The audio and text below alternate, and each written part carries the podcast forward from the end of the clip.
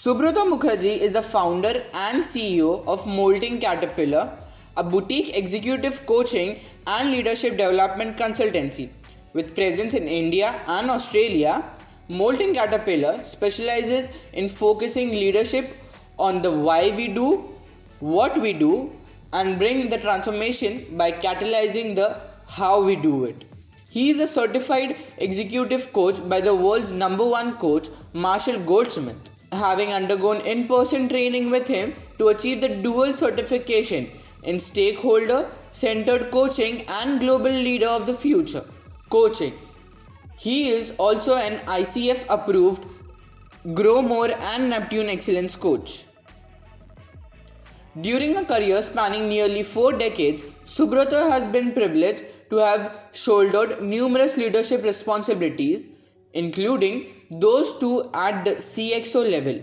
He started his career in the Indian Navy, where he served for 24 years. He is a submariner and has also commanded two warships, including one during the Kargil War.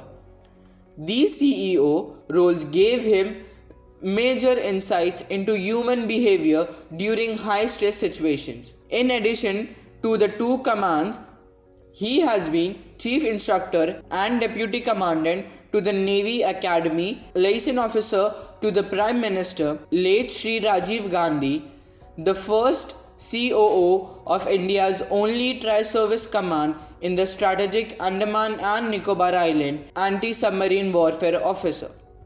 He has also held various roles on board five other ships and there and three submarines. Subroto has been privileged to have represented India with the US Marine Corps at Okinawa, Japan and has coordinated various bilateral undertakings with US, Indonesia and Myanmar navies. In his corporate career spanning over 14 years, Subroto has been COO of a startup Synergy RMS Private Limited and thereafter. Head of Marine Operations with listed real estate majors Orbit Corporations Limited. After five years with Orbit Corp, he joined the world's seventh largest generic drug maker, the Venerable Cipla Limited.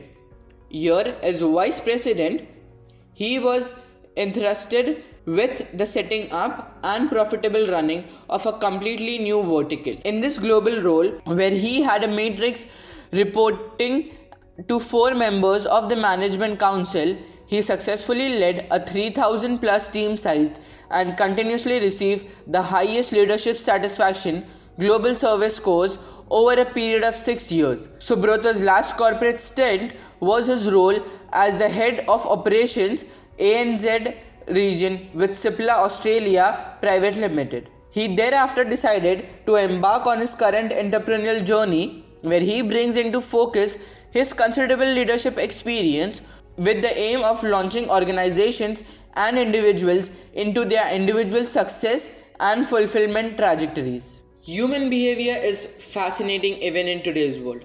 Understanding the feelings and thoughts of people around you can help you skyrocket your sales negotiations, charisma, job promotions, and leadership to a totally different level. Welcome to our podcast, Body Language for Success, where we will share experiences to showcase how body language can fast track your career. Join Khyati Bhatt, founder of Simply Body Talk, on our podcast where we will listen into real life experiences of established leaders who discuss how understanding human behavior through body language help them accelerate their journey.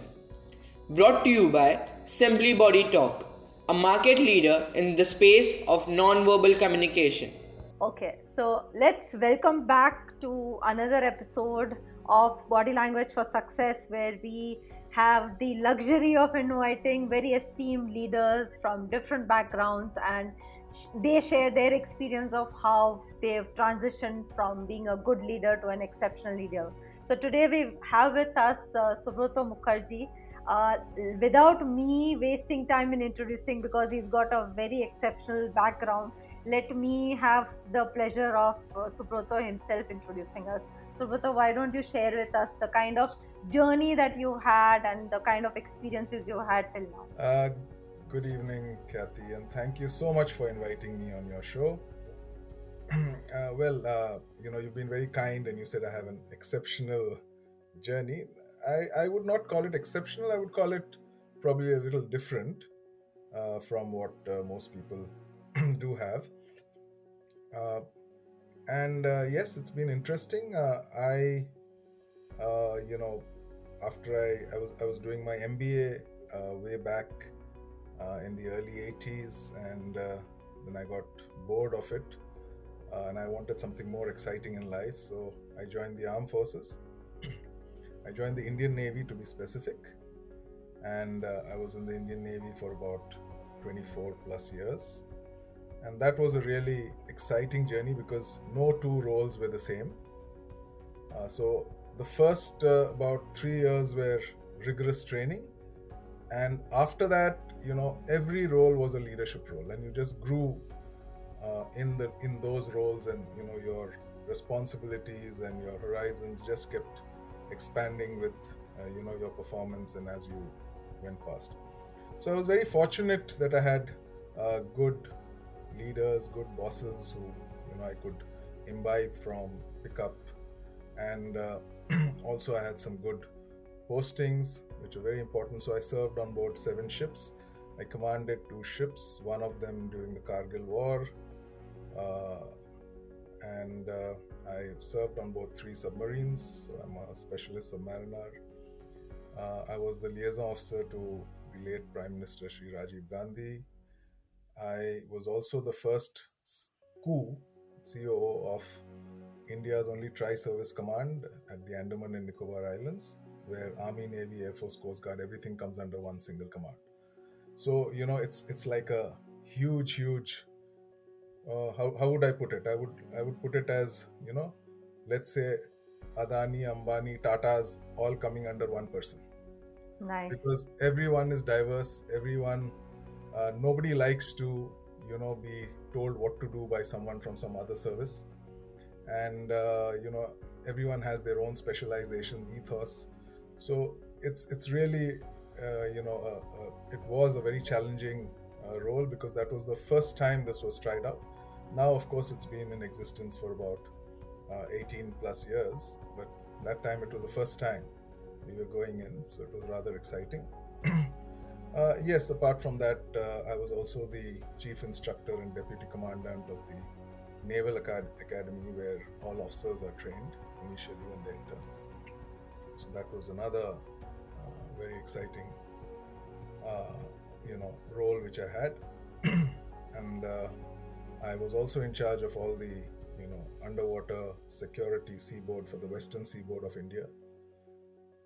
And uh, then I decided that, you know, I'd seen enough of this and I wanted to try something new. So I shifted uh, into the corporate world. And in the corporate world, I first started off as a COO of a startup. Uh, you know, we were into providing trained manpower to the BFSI sector. Uh, we were also training, uh, uh, you know, uh, the telecom and the BPO sector. We had a, we ran the call center for eBay India, and we did overseas recruiting. So I was the CEO of that. We had about 4,000 employees spread across about 36 offices pan India. Uh, then from there, I moved on to a listed real estate major where I was in charge of uh, their, uh, you know, they were, they were building a, they were having a huge project, a 15,000 crore project uh, on the seashore.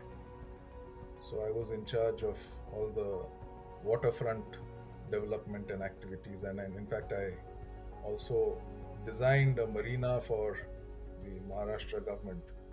Uh, you know, which of course I think didn't see the light of day, but it the proposal did go and the government did keep some money aside at that time. I'm talking about uh, in you know in the early, I mean 2010, 11 around that time.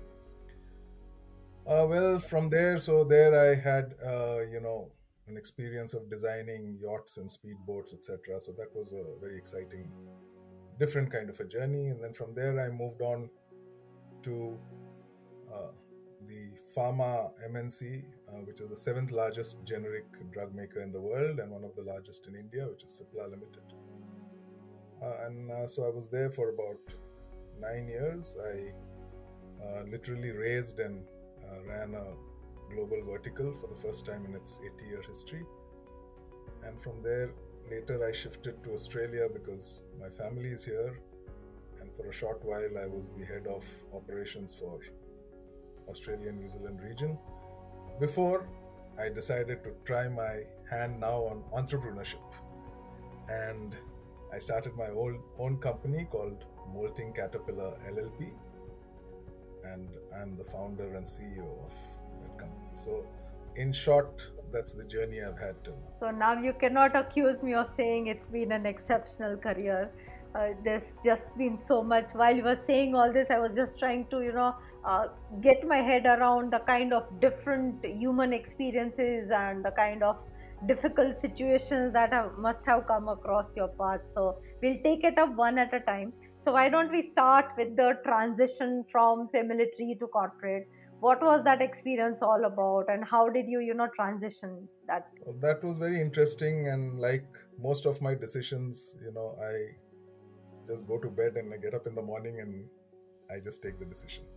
So Okay. I just decided that you know it was time for me to move on, and I put in my papers, and it took the government about eight months to decide to let me go.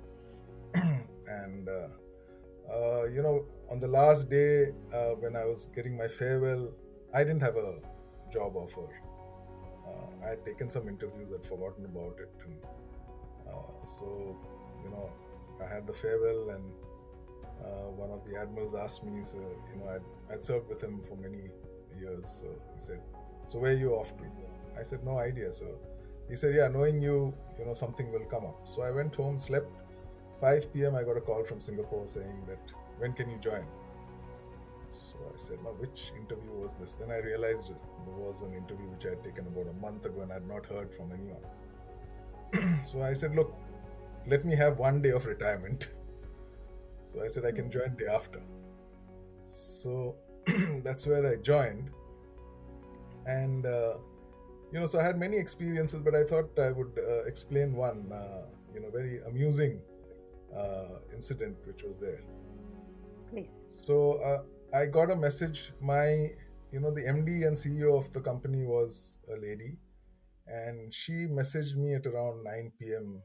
Uh, because I was the number two in the company. She messaged me for something, and uh, those days, you know, these smartphones had sort of just come out, and uh, you know, I had one, and I was typing, and uh, what had happened was I was uh, delaying the onset of my glasses. You know, you always try to push it. Uh, so I, I, I had begun to see hazy, but I still uh, wasn't convinced that I needed glasses. You know, it's basically for reading. so I didn't have my glasses, and uh, I was happily typing away, replying to her messages, and uh, you know, it, it, she got testier and testier. She got, uh, you know, so I was wondering why, what is troubling her? Why is she getting so upset? And uh, well, finally, it, it didn't. It closed in a rather uh, bad note because she said, "Okay, I get it. I'll never, you know, uh, disturb you uh, at night again, and good night." So I, I was very, you know, I, I don't like these kind of unexplained kind of things. So I was very upset and I, I couldn't sleep. So I went to office early the next day, and uh, there was another lady who was a vice president. Uh, so I and she was a good friend of the MD. So before the MD came in, you know, I showed her those messages and I said, "Why do you think she got upset?" So she smiled and she said, "You have messaged her in all caps." Uh, you know, so I said, "Okay, but in the armed forces, we message in all caps because uh, you know there's." Whether you're wearing glasses, not wearing glasses, senior officers, you're able to read clearly, and we also make our presentations in all caps uh, you know because it's very so she said no here it means that you're shouting at her and you're upset so that's the reason you know so so that was a huge cultural learning for me. So uh, Hmm. when the MD came in, I apologized to her, and she she also had a good laugh, and she gave me a hug, and she said, "Yeah, okay, forget about it. You know, uh, this happens." So uh, yes, so perceptions and you know your culture from where you come, it, it makes a lot of difference. Uh, so yes, so this was one amusing incident I had, which could have gone completely the other way, but Hmm. yes. Okay, so uh, how did you settle in? I mean, uh, uh, as soon as you stepped in, obviously there were some teething issues, but did you see that broadly, even in terms of, say, the style of the culture of the place or the style of communication or even the body language when we talk about it? Because I've heard about, you know, a lot of people who find it a little. Uh, let's say a little testing when it comes to you know shifting from an entirely different culture to a new one so any tips that you have because you've uh, been through that experience Yeah, absolutely. Uh, you know what you're saying is right, but uh, I must admit I had a little bit of an advantage uh, Okay. because uh, you know I had I'd done a lot of my schooling in Bombay, and uh, the Indian Navy having its biggest command in Bombay, I was posted here for a long time. So uh, you know I was in I was in touch with the Mumbai culture, as they say. I wasn't you know cut off. So so uh, but the working culture was completely different. Working culture was completely different because uh, what happens in the armed forces it's it's like 80% black and white and 20% gray. But in civvy street as we say it it's 80% gray and only 20% black and white. So uh, in the armed forces if you're superior first of all whatever is told to you is an order. I mean it may be told to you in a very polite way but it's an order you don't have an option right? So if you are told to do something that decision is not going to change overnight. Uh, you know uh, so in the armed forces what happens is people take time to study a situation before they decide on what to do. The implementation the action is very rapid thereafter. But there's a lot of planning and and the reason is the planning is done uh, you know right to the last detail because you see whether it's going to succeed not succeed. If the risk is too much then uh, you know risk is taken depending on how critical the mission is. So you will accept a larger risk if the mission is very critical. You don't have any other way. So all that is studied before you implement. And what i see uh, in the corporate side what i saw was decisions are taken fast and most of the work is done during the implementation you know it's it's a lot of as they say jugad it's, it's a lot of you know putting things together. The environment is dynamic. You are working out. You you, you know uh, shifting on the fly as they say. Uh, and, and Hmm. you're working out. You you take a decision. You know we will do this. And then all the teams come together and you then decide what you do. But in the armed forces it's not like that. You say okay plan a. Everything has multiple plans because in the armed forces there is no place for second best. There are no runners up. So when we come outside you know it's very good you know well played uh, you know i mean red is the winner well played blue. But uh, that doesn't work because you can't afford to lose. You have to win. Hmm. right? So so that's where the armed forces come from. So you are taught to win. You have no option. There is no second option. So that's why you make plan a plan b plan c. And uh, you know whilst the strategic uh, intentions and the plan is laid out the leaders they have the freedom of changing the tactics according to the situation which arises. Okay. Right. So so it's a little different in in that sense the way you operate. Uh, and uh, you know here in the corporate side i've seen you know you're told something in a meeting in the evening and god forbid in, in the armed forces if you were told something in the evening you would just go out of the meeting and start implementing it hmm. Hmm. but in the corporate side you better not do that you wait for the morning because the whole thing would have changed you know your boss may turn around and say oh no no i, I just mentioned it you know uh, you know it, it still may take another 20 days to actually decide and implement so Right. you know these are some of the differences which are there and one has to uh, you know understand this uh, reconcile with these things and then. Hmm. Okay, so that uh, uh, what we discussed is the broad, uh, uh, you know, operational strategy and the working style of teams in general. how would you say that the interaction on, say, a one-on-one with colleagues or with your boss or your junior is there a difference in the style, and how does one navigate, you know, um, from your experience in the corporate world? Uh, yes. So if, if I compare the two, the uh, the military world and the corporate world, there's a vast difference because in the military world, uh, nobody is you, you don't think you know when two people interact you don't think about what can this person do for me or what does he want from me or she hmm. want from me you know everybody is on equal footing because you all have access to the same kind of things yes i mean rank there's a different thing but otherwise you're all peers you're, you're not uh, you know looking to get and there's a huge camaraderie you know uh, that uh, you know today you will be called you will hand over so we literally uh, sometimes you go on posting.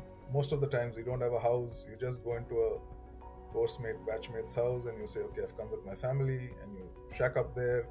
And then next day you may ask to sail or go to the front. You just hand over the keys to them and just move on, and they look after your family. But uh, you know, so it's it's a very close uh, network, and there are no expectations as such. Everyone would do everything for everyone else. Uh, on the corporate side, what you see is people are very wary. The moment you interact with someone, the first thing that person will say is, "Okay, why is this person wanting to interact with me?" Unless you're in that you know same team or you know same requirement to do something, but otherwise they're very wary, and uh, uh you'll also come across a lot of uh, instances where uh, you know your own people from the same office may not recognize you outside the mm. office. They're very friendly inside, but outside they like to keep their, you know, personal lives to themselves. So, uh, so I think the privacy part and the wariness uh, is very high in the corporate sector. Uh, people are very wary as to why is someone approaching me? Why do they want to, you know, make friends? So you make friends, you make deep friends. Uh, you make only a few deep friends, and it takes time to break that barrier and go in that's not so in the uh, armed forces because where you depend on the next person to probably save your life and limb uh, so so yes so uh, and and also i find that in the corporate side you have to be very careful. You have to literally request people for everything even though it's work. Because uh, you know a person may just on a critical moment not turn up the next day. They just say i'm sick and that's it. You know those things don't happen in the armed forces. You everyone knows their job and everyone has a very high sense of responsibility and there's no question of calling in sick or not coming or not doing their thing. Here every person is independent they decide whether they want to do something or they don't want to do something. And uh, you know there's a, there's a lot of as they say socializing which is required to get hmm. uh, things done you know. So so the coordination part and the, human to human interaction is very high on the corporate side uh, you know. So yes. Okay all right. So because body language is a subject that's close and dear to me so i'll ask you a question about body language now that when you were navigating in these two different environments any examples that you have to share with the listeners about you know how body language helped you to either navigate your role or understand people better or even you know arrive at a decision in a much more efficient manner? I hope you are enjoying today's episode. Before we continue i would like to briefly tell you about the organizer of this podcast simply body talk simply body talk works with senior leaders in client facing roles to help them sharpen their understanding of human behavior resulting in better client relationship higher sales closure and more effective negotiations. All of this by using different body language techniques. We have worked with several leading organizations worldwide which have seen measurable improvements in their work efficiency after engaging with us. That's a brief about our work in the corporate world. Now, back to the episode. So, before I start answering that, I'll just give you an example how you know perceptions and body language is so important Hmm. So in one of the companies where I worked, you know, I, I got in a, in a junior position because there was nothing else open. And within two years of joining, uh, I suddenly got a five level promotion in one shot.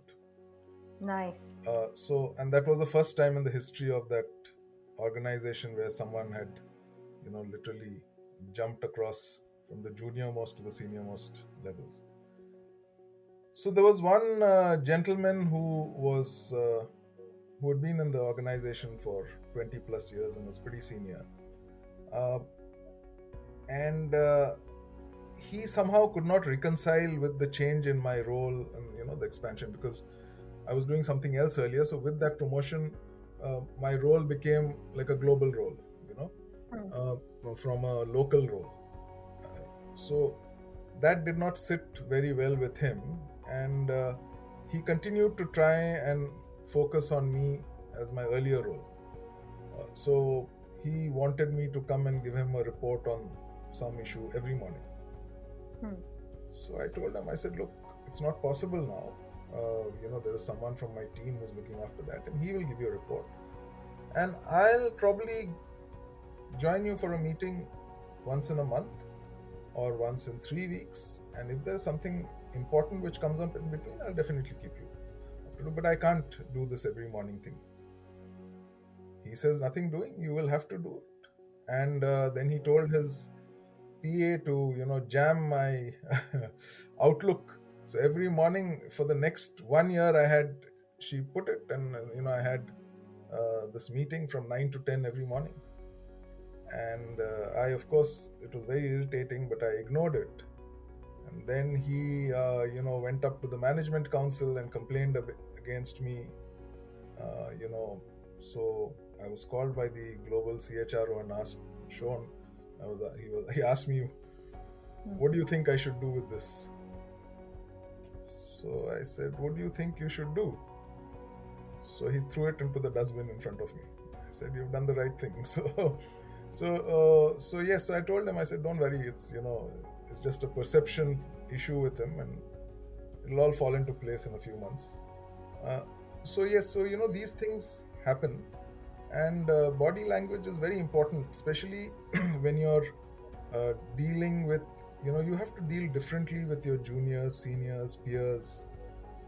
Uh, so you go into a meeting with seniors and uh, you know you see a lot of uh, the alpha male or you know the leadership kind of uh, body talk you'll see people standing with a little spread out kind of a thing you know arms across the seat handles or you know spreading themselves out on the table or standing with their hands on the hips etc uh, that's the indication like you know i'm the boss par. There's a power kind of indications.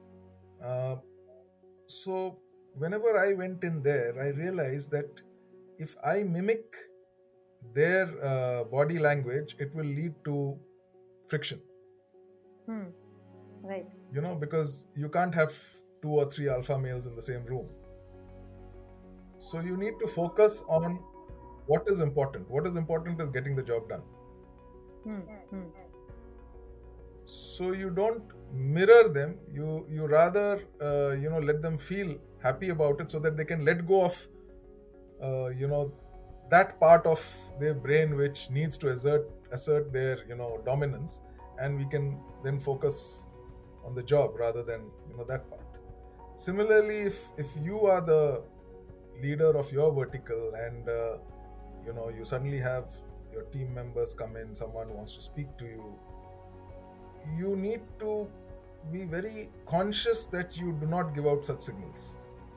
You know when especially when they come into your cabin or your room you know uh, you you need to make them feel welcome and make them feel comfortable. So you know it's it's good that you also occupy lesser space have a bigger smile you know make eye contact uh, you know keep uh, uh, keep all your electronic items aside in fact the more junior a person the more i would give them time a single mind because it would take a lot of courage for them to come in and you know take your time right Hmm. so you need them and, and they would always come in with something very, vital. Either they wanted you to know something which was going wrong or they had a serious problem. So you need to give them that time. Seniors can handle themselves. That's why they are in that place uh, you know. So so i also had this uh, uh, principle of mine that if i got a call from a very junior person even if i was with the md i would excuse myself and take that call but if i got a call from a senior person in my team i would wait to finish my meeting and then take the call because that person is supposed to be able to handle the problem. But if it is a very junior person the fact that that person has uh, you know bypassed five or six levels and given me a call means that the person has tried knocked on all doors and it's you know but it's important enough to you know reach out. So you must give them that you know kind of respect uh, and, and and understand that it's taken a lot of effort for on their part to give you a call. So it must be important. And uh, wow that that is a very different and a very interesting perspective. I mean i never thought of it from this angle but now whatever you're saying that makes total sense. Yeah go on and yeah and it's and it's worked. It worked for me because uh, it saved uh, many a disaster situation and uh, i and it, it also you know opened up the channels of communication and that's why i generally knew whatever was happening around the world because people felt free to pick up the phone and speak to me. So it has its benefits. Okay, that's great to know. Okay, now let's come to the transition to being an entrepreneur. What is the experience, and do you miss your corporate life now? Oh no, I don't miss uh, because uh, you know I've been I've been working for close to forty years. Hmm. So this is this is one part of the journey which I never thought I would do. You know, I, I always told people I'm bad at business development, and now I find that that's my primary job. yeah. So, so, so yes, it's it's good. It's it's good that uh, I'm I'm doing it, and uh, uh, well, I'm I'm focused on uh, what I'm good at. Uh, so people can only organizations can only benefit from you know hiring me so i don't have an issue on that part of it uh, hmm. And I've just started the journey, so yes, uh, still a long way to go. Um, let's see how, you know, which way it, it moves on. But uh, it's been exciting even these last uh, few months where I've started off because, uh, you know, designing your own website and, know, registering your company and getting into all of these things for yourself. I mean, till now hmm. I was doing it for others now I'm doing it for myself. So yes, it has a different kind of a pleasure. Uh, all too well. So, which is the most uh, exciting, or uh, let's say the most frightening part of being an entrepreneur? What would you say? Uh, exciting is when I see my clients. You know, when I see their light, eyes light up, when they get that hmm. aha moment and something clicks. That's the most exciting part. Uh, rest uh, frightening there's nothing frightening because i i really uh, you know i mean it's not going to uh, make or break me in any any any way uh you know the uh, if i uh, and there's also a finite number of clients which i would take on because this is more about you know i, I don't want to do run this as a business business. I don't want it to become run of the mill. Hmm. Right? This is a very boutique kind of a thing, very focused. So I, I wouldn't be able to handle more than four or five big clients and a few individuals in a year. Because if I do more than that, then I'm not doing justice to them. And okay. and I don't want to, you know, take on five, six people on my team and do it because uh, their experiences and mine would be different. So it would dilute what i'm trying to do. Okay. So let's talk about what you're doing right now. I think that will give a, a, a you know deeper perspective to all of us. So i think you've uh, uh, started your own coaching business so tell us a little about what you do and what inspired you to take this up as your career so i have uh, you know people can go onto my website www.moulting m-o-u-l-t-i-n-g caterpillar.com. Uh, so this is a name I hit upon uh, one night while I was sleeping. Like I generally get my ideas while. Uh, so so I you know it, it's basically to do with transformation. So caterpillar transforming into a butterfly. So caterpillar mm. molting. So molting caterpillar. So that's how I got this name.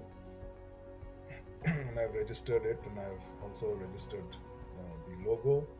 Uh, so uh, what I offer is I offer three uh, services which on the surface there are many organizations or many people who offer them but uh, because of my background there's a difference to what i offer.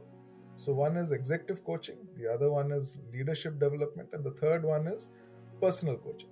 So personal coach so i'm a, a certified international coach. Uh, i've been trained by the world's number one executive coach marshall goldsmith himself uh, and in person. Uh, plus i've done two more ICF coaching certifications. And as I told you, I was also the chief instructor, uh, you know, of the Naval Academy in the Navy. So all told and done, uh, you know, that's there, and I've done a lot of training during my career. But coaching is not training. Uh, there's a vast difference because in training you have a fixed curriculum, you have a process, and that's what you're doing, right? So for me, in the personal coaching where I, uh, you know, interact one-on-one with individuals, uh, so there, irrespective of what issues they have, I look at it and I, you know, help them cross over and transform. Now, when it comes to exec- executive coaching, obviously I am retained by an organization, not by the individual, right? So it's the organization primarily which, you know, uh, brings to my notice which aspect of that senior employee they want to change because they want to they generally it happens you know when you're looking at someone in the leadership pipeline or somewhere else you know. So then i also get in touch with that individual and ask them i tell them that look this is what your organization wants. Are you aligned? And then i have my own way of you know doing surveys and looking in and you know those are trade secrets. So uh, yes, so by the end of, uh, I normally take at least four to six months or more per person because only then can you see real transformation and change in how that person comes across as a leader and changes. When I talk about my leadership development program, uh, in that program, what I do is I generally take the B team, the second line, you know, the ones whom uh, an organization has have identified as probable leaders going forward three years down the line two years down the line that these are the people who will either come into the c suite or who will you know lead verticals hmm. so they are the people i prepare holistically to take up that role because uh, my experience has been that in the corporate world leadership is somehow equated with top performance. If you're a top performer, people say you're a leader. You aren't. I mean, you could be, but leadership transcends that performance. Performance is not a marker to be a leader. Hmm. Right? And, and so we need to prepare people to lead, which is to inspire their team, the people who are dependent on them, people who look up to them, to be able to inspire them to go above and beyond their normal capabilities. So, a leader is that catalyst, that person in whose presence the team would be able to go above and beyond. And if you remove the leader, they would, you know, their performance would not be that good. So that's what you're looking at, and you know, uh, and, and that's what I aim to help organizations create and get. And how about leadership in an environment where people want to remain. I mean, the leadership is aligned to the vision of the organization, and when the leader goes, he has not, he or she has not left a barren landscape. A lot of leaders are there who get the job done, but they have left pure destruction behind them. You know, so so that's not the kind of leadership which nurtures an organization. And more and more, we see organizations have very short life cycles that is because the leadership of today is very focused on the p&l you know on on on the share market. What, what is the size of the share? What is happening? They're not bothered about what is happening to the people. So you see in five ten years they get decimated after that. So they rise up they make a lot of money and then they just disappear leaving everyone desolate but you look at the venerable companies which have lasted 80 100 years 150 years they all have very good leadership very good ethics you know uh, they have a lot of programs so all that. So, what are the learnings from there? Why do you say that the armed forces are the cradle of leadership? Because an armed forces leader doesn't have anything to give his men. He, he cannot increase their salary, he cannot do, but his men will follow him to death. How does that happen? Can you do that in the corporate world? No. You turn around, everyone would have gone. Right? So, yes, so that's what i aim to do and that's what i do okay so i think the uh, main key take- takeaway for me is that leadership is a long term journey it can't be created in one day and it's not something that you know you can just uh, hold up the flag and say okay i've become a leader and my uh, responsibility ends here right you keep carrying the torch and going along the way and staying that leader who can inspire the team that's what i understand from uh, what you shared. Absolutely. Today, people are even confused. Influencers think they are leaders. I mean, just because you've got five, uh, you know, two million followers on, say, Facebook or Twitter, you don't become a leader. Nobody will follow you anywhere. I mean, they're following you because uh, you're either, you know, giving them masala, something exciting to look at, you know, fashion, some gossip.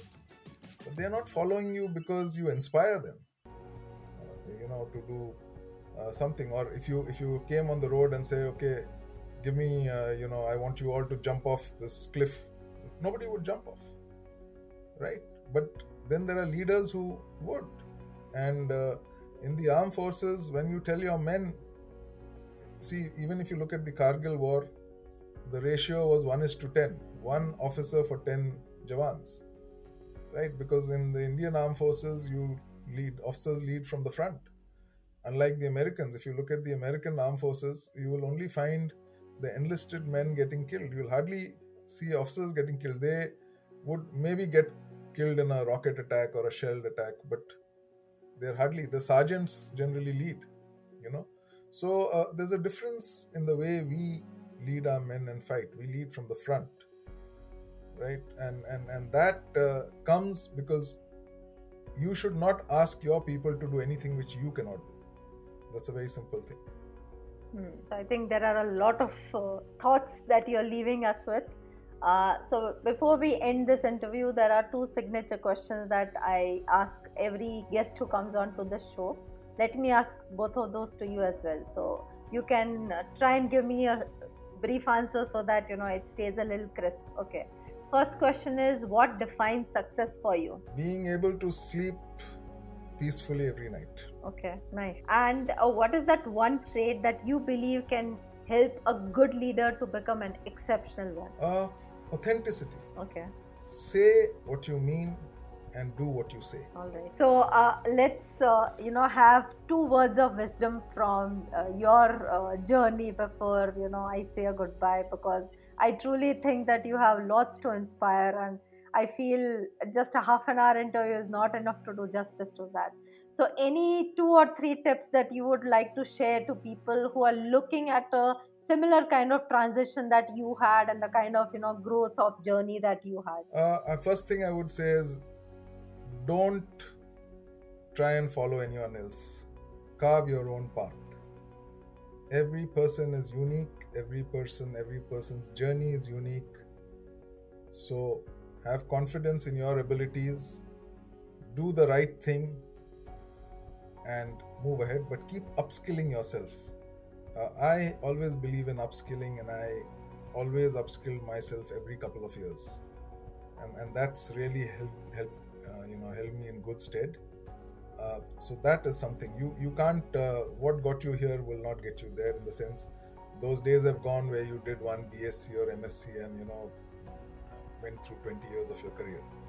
And that's not going to happen. So you have to keep upskilling because technologically and process wise, the world is changing very rapidly. You know, every three, four years, you can't even recognize the technology which was there. So you have to upskill or you'll be left behind. Right. So amazing insights, Subroto. Thank you so much for taking out time and talking to me and inspiring the listeners of the show. And I hope to, you know, meet you again soon and us to discuss how leaders are made and leaders are born. So thank you so much once again for taking out your time. Thank you so much, Khyati. I really enjoyed uh, this session, and thank you so much once again for having me. And thank you, everyone, for listening in. Thank you.